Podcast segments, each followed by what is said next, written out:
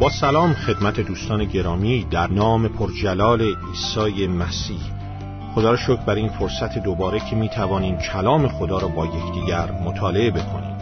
مطلبی که با فیض خداوند می‌خواستم در این جلسه خدمت شما عزیزان عرضه کنم 18 کلمه امیده در این جهانی که بدون امید سرگردان از سوی به سوی دیگر می رود. ما در 18 کلمه ساده امیدی واقعی راستین و ابدی را می توانیم پیدا بکنیم و این 18 کلمه مسلما در یگان کلام خدا کتاب مقدس یافت می شود به این منظور اگه لطف بکنید کتاب های مقدستون رو به انجیل مقدس دوم قرنتیان فصل پنجم باز بفرمایید. از آیه 17 تا آخر 21 خدمتون قرائت می‌کنم. اما تمرکزمون بر روی آیه 21 در آیه 21 که شما این 18 کلمه امید را پیدا می‌کنید. پس کلام خدا را بشنویم. پس اگر کسی در مسیح باشد خلقت تازه است چیزهای کهنه درگذشت. اینک همه چیز تازه شده است. و همه چیز از خدا که ما را به واسطه عیسی مسیح با خود مصالحه داده و خدمت مصالحه را به ما سپرده است.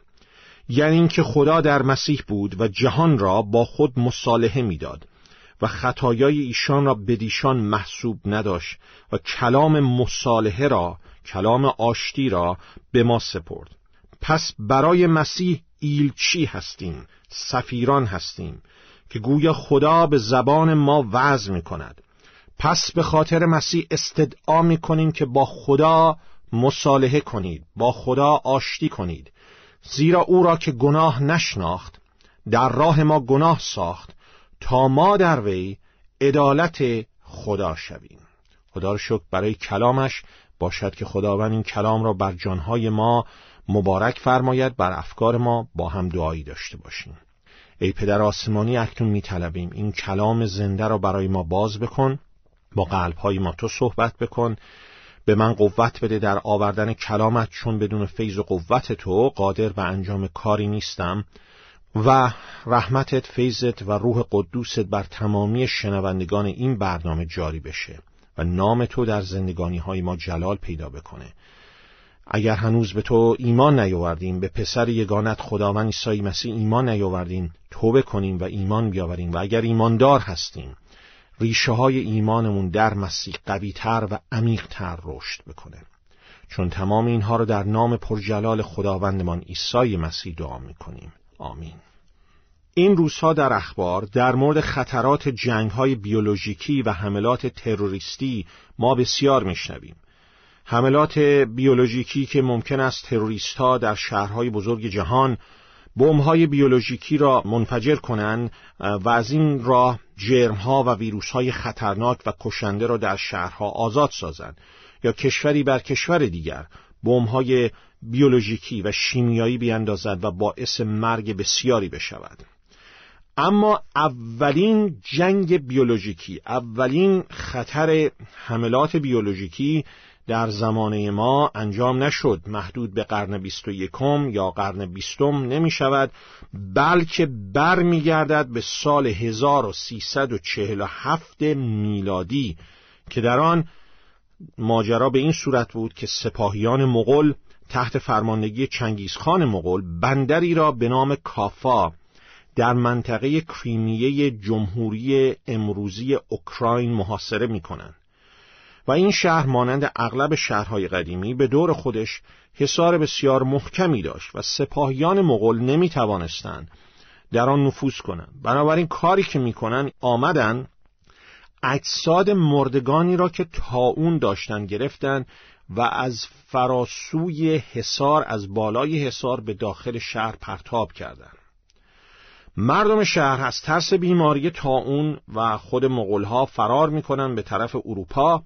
به طرف ایتالیا میرن و با خودشون این باکتری مهلک تاون را هم می‌برن. البته موشها و شپشها هم در کار انتشار این باکتری تاون نقش خودشون انجام میدن.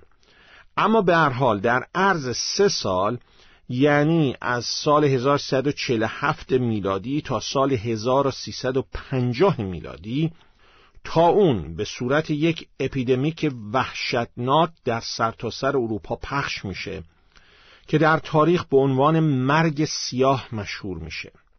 و زمان شروعش تا زمان خاتمش این اپیدمی اون تخمین زده شده که حدوداً 20 میلیون نفر یعنی تقریبا یک سوم جمعیت اروپای آن زمان رو می‌کشه. در عرض سه سال و در طول قرنهای بعد این بیماری تاون با نام دیگرش وبا در نقاط مختلف دنیا شیوع پیدا می‌کنه و باعث مرگ میلیون ها نفر میشه. تا بالاخره در قرن بیستم با کشف و توسعه داروهای آنتیبیوتیک و پیشرفت علم پزشکی جلوی انتشارش گرفته میشه. اگرچه در تاریخ جهان آن اپیدمی مرگ سیاه خیلی معروف است اما اون تنها اپیدمی شیوع بیماری های کشنده نبوده.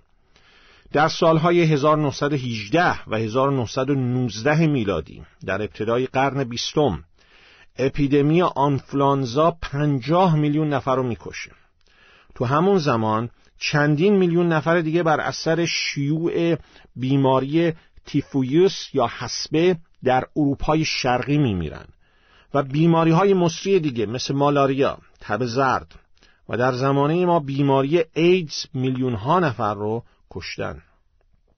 اما یک تاون دیگری وجود داره یک بلای دیگری وجود داره که از مجموعه تمام این بیماری های کشنده مصریتر، گسترده تر و مهلکتره. تاون تاون هاست. و هر انسانی که تاکنون بر روی این کره خاکی پا گذاشته به آن مبتلا شده و درصد میزان مرگ و میرش صد درصد صد درصد رو می‌کشه کشته و می‌کشه. و برخلاف بیماری های مهلک و مصری دیگه که فقط باعث مرگ فیزیکی میشن این یکی هم باعث مرگ فیزیکی شده و میشه و هم مرگ روحانی و هم مرگ ابدی رو به بار میاره. و این تاون تاون گناهه.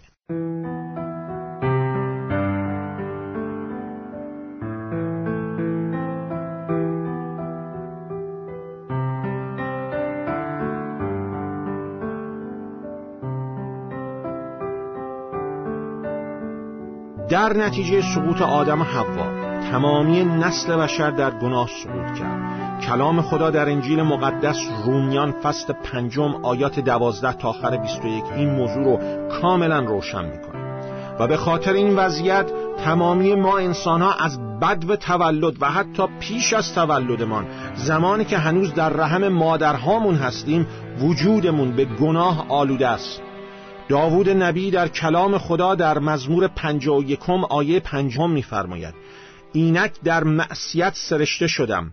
مادرم در گناه به من آبستن گردید و نه فقط تمامی ما انسانها گناهکاریم چون ذاتمان به گناه آلوده است در ضمن تمامی ما انسانها گناهکاریم به خاطر اعمال و گفتار و افکار گناه آلودمون البته ما گناه می‌کنیم چون ذاتمون به گناه آلوده است. اینک در معصیت سرشته شدم و مادرم در گناه به من آبستن گردید. نه آنکه داوود مادرش زنا کرده بود که در گناه به او آبستن شده نه بلکه در اینجا داوود نبی با الهام روح القدس این حقیقت الهی رو اعلام می‌کنه که ما انسانها حتی در رحم مادرمون ذاتمون به گناه آلوده است. گناه ارسی که از اجدادمون آدم و حوا به میراث بردیم. کلام خدا در انجیل مقدس رومیان فصل سوم آیات ده تا آخر 18 حالت تمامی ما انسانها را به خوبی تشریح می‌کنه. وقتی که میفرماید حتی یک نفر نیست که کاملا نیک باشد کاملا رستگار باشد کسی نیست هیچ کسی حتی یک نفر نیست که اگه به حال خودش رها بشه بفهمد یا جویای خدا باشد زبانشان برای فریب دادن به کار می‌برند پایهایشان برای خونریزی تندرو است و خدا ترسی در چشمانشان نیست. چنین چیزی که بین ما ایرانی ها خیلی رایجه و می‌گوییم که مثلا فلانی چه آدم خوبی است همچین چیزی وجود نداره. همه ما بدون استثنا در حضور خدا گناهکاریم. این طرز فکر که میگیم خب حالا ما میایم گناهانمون رو پاک می‌کنیم. کارهای نیک می‌کنیم به مردم کمک می‌کنیم مقررات مذهبی رو به جا میاریم تا گناهان خودمون رو پاک کنیم. اینا همه پوچه. کلام خدا در کتاب مقدس کتاب اشعیای نبی فصل 64 آیه ششم میفرماید تمامی اعمال صالحی ما در حضور خدای قدوس مثل یک لطه ملوثه مثل یک کهنه کثیفه. این وضعیت اعمال صالحه ماست. فکر کنید وضعیت گناهان ما در حضور خدای قدوس چه حالتی رو داره. همه بدون استثنا در حضور خدای قدوس گناهکاریم. کلام خدا در کتاب مقدس اول پادشان فصل هشتم آیه چل ششم میفرماید انسانی نیست که گناه نکند. امثال سلیمان فصل بیستم آیه نهم میفرماید کیست که تواند گوید دل خود را تاهر ساختم و از گناه خیش پاک شدم؟ هیچ کسی نمی‌تونه چنین ادعایی بکنه. تا اون گناه همه انسانها را مبتلا ساخته و می‌سازه و یا خواهد ساخت و نتیجه اجتناب ناپذیر این عفونت روحانی مرگه کلام خدا در کتاب حزقیال نبی فصل هجدهم آیه بیستم میفرماید هر که گناه کند او خواهد مرد. اگر شما کتاب مقدس پیدایش فصل پنجم را بخونید بعد از سقوط انسان در گناه می‌بینید که دائما این عبارت تکرار می شود که و او مرد و او مرد و او مرد. این نوشته روی سنگ قبر آدم و حوا و همه فرزندان او و عقابشون هستند. و او مرد. نه فقط از نظر فیزیکی بلکه از نظر روحانی هم این تا اون گناه تأثیری که می‌گذاره هولناکه. گناه سن و مرگ رو به وجود میاره. اول مرگ فیزیکی که ما حقیقتش رو هر روزه از زمان سقوط آدم و حوا هر روزه در زندگیمون می‌بینیم. با مرگهای مختلف روبرو میشیم. و هیچ مرگی طبیعی نیست. تمامی مرگها غیر طبیعی چون در آفرینش خدا مرگی وجود نداشت. خدا گناه را خلق نکرد که مرگ به وجود بیاد. مرگ ثمره گناهه. دوم مرگ روحانی یعنی جدایی و بیگانگی از خدا.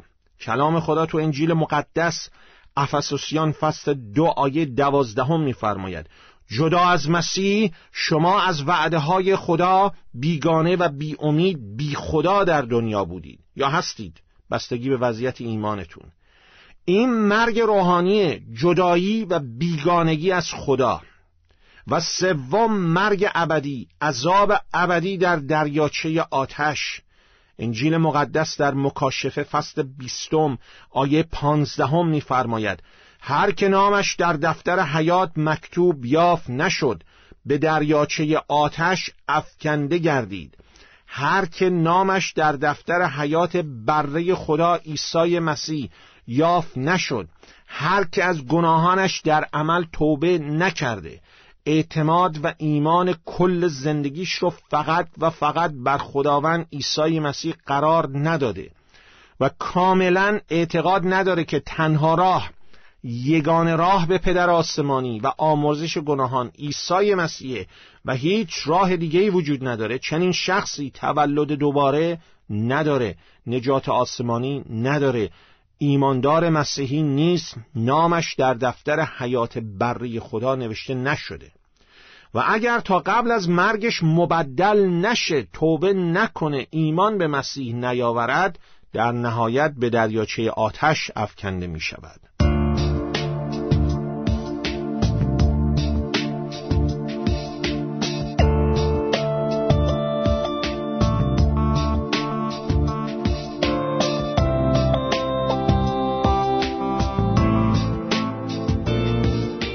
برخلاف بعضی تعلیمات کاذب بعد از مرگ هیچ فرصتی برای توبه و ایمان وجود نداره.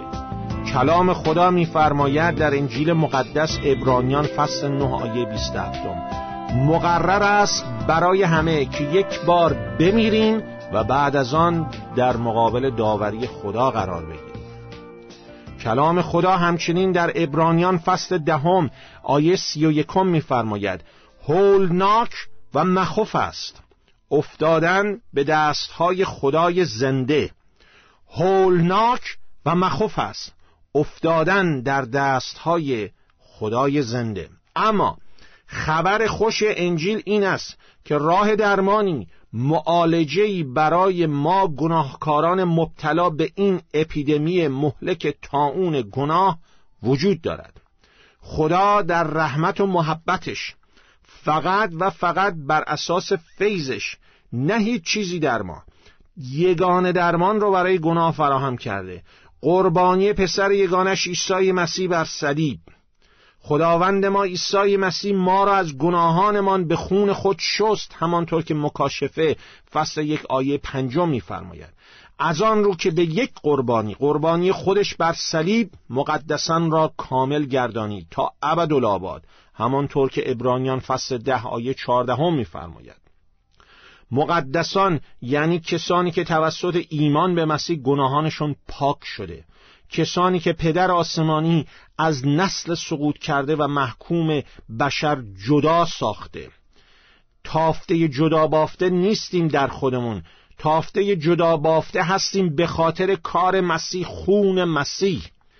و در حضور پدر آسمانی مقدس میشیم به خاطر مقام و موزمون در مسیح.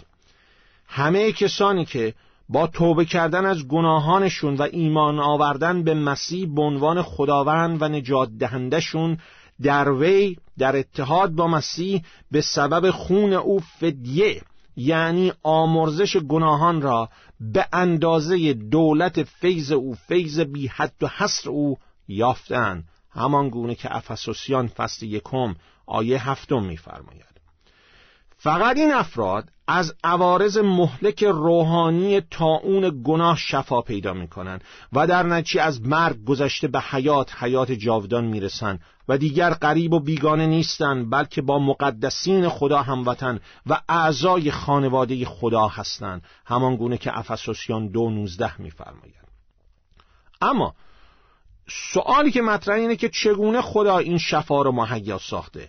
و این مطلب اصلی دوم قرنتیان فصل پنج آیات 17 تا آخر 21 یا در حقیقت آیات 18 تا آخر 20 در این آیات کلام خدا این حقیقت پرجلال آشتی و صلح. آشتی و صلح با خدای قدوس رو برای ما بیان می‌کنه. و همیشه این سوال پیش میاد که افراد از من می‌پرسن که منظورتون از صلح آشتی با خدا چیه؟ من که با خدا جنگی ندارم که با او صلح بکنم. اما وقتی که در مورد خدای کتاب مقدس یگان خدای راستین داریم صحبت می‌کنیم با این خدا مشکلات فراوانی داریم به خاطر گناهانمون. و با گناهانمون بهش اعلام جنگ دادیم و این کاریست بسیار ابلهانه و برای همینه که هر چه زودتر بایستی با او صلح بکنیم. چون هیچ امیدی برای پیروزی در این جنگ با خدای راستین وجود نداره. بهتره باهاش صلح بکنیم. اما سوال اینجاست که چگونه خدایی که کاملا مطلقا قدوسه چگونه می‌تونه با انسانهای گناهکار مثل من و شما صلح و آشتی داشته باشه؟ چگونه قوانین عادلانه و مقدس خدا که این رو میطلبن که هر کدومشون که شکسته میشه هر کدومشون که لغو میشه باید آن کسی که اونها رو شکسته و لغو کرده محکوم و مجازات بشه به عذاب ابدی چگونه این قوانین خدا رو میشه ارضا کرد؟ چگونه نسل بشر گناهکار که استحقاق رحمت نداره رحمت خدا رو در مسیح دریافت می‌کنه؟ چگونه خدا می‌تونه عدالت رستگاری حقیقی رو نگه داره و در ضمن به ما آدمهای گناهکار فیض خودش رو عطا کنه؟ چگونه میشه هم خواسته های عدالت خدا و هم محبت خدا ارضا بشن؟ چگونه خداوند می‌تونه هم عادل باشه و هم عادل گرداننده رستگار گرداننده گناهکاران رو عادل و رستگار بکنه؟ همون گونه که رومیان 3.26 میفرماید. و منظور از عادل گرداننده این است که حکم عدالت خدا در مورد ما انجام بشه. حکم عدالت خدا در مورد ما مرگ و این حکم به خاطر گناهان ماست. این حکم مرگ برای کسانی که به مسیح ایمان میارن انجام میشه. چون از نظر روحانی با عیسی مسیح متحد میشیم و مانند این میمونه. گویی که این حکم مرگی که بر مسیح بر صلیب آمد بر ما فرود آمده. اما در حقیقت بر مسیح فرود آمده ما با ایمان با او اتحاد روحانی پیدا می‌کنیم. در نتیجه عدالت خدا در مورد ما انجام میشه و ما در حضور خدا عادل خوانده میشیم. حالا جواب این تمام این سوالات رو یک جمله یک آیه در انجیل مقدس به ما میده. آیه 21 از دوم قرنتیان فصل پنج. این آیه تنگنای این مسئله بقرنج آشتی بین خدای قدوس و انسان گناهکار رو حل می‌کنه. این آیه مثل نهانگاه جواهرات کمیابه که باید هر قسمتش رو به دقت مطالعه بکنیم و این کار رو در جلسات آینده انجام خواهیم داد. این آیه رو میشه به چهار قسمت تقسیم کرد. برکت دهنده کیست؟ جانشین ما کیست؟ برکت گیرنده کیست و خود برکت چیست؟ زیرا او را که گناه نشناخت در راه ما گناه ساخت تا ما در وی عدالت خدا شویم. خدا را شکر برای این مژده و این خبر خوش در عیسی مسیح. این مطالعه رو در جلسه آینده ادامه خواهیم داد اما حتی در این جلسه شما عزیزان شنونده را دعوت می‌کنم تشویق می‌کنم. از گناهانتون توبه. به عیسی مسیح ایمان آورید به عنوان خداوند و یگان نجات دهندتون با خدا مصالحه کنید. فیض خداوند ما عیسی مسیح با همه شما عزیزانی باشد که با خدا در مسیح مصالحه کردید. آمین.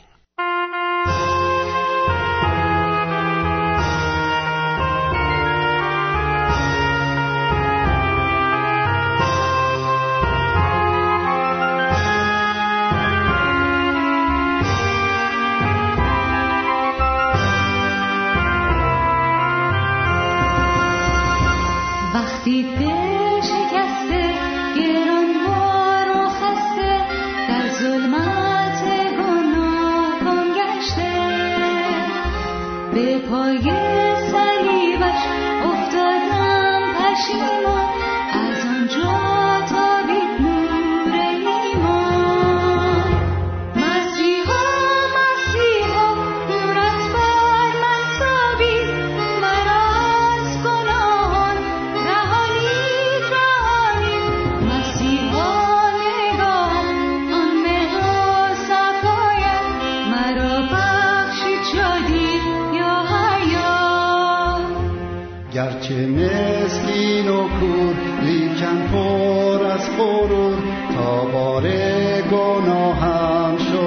گفتار آن من به پای آن مسلوب افتادم آنجا از ظلمت کرد آزادم. مسیحا مسیحا نورت فرد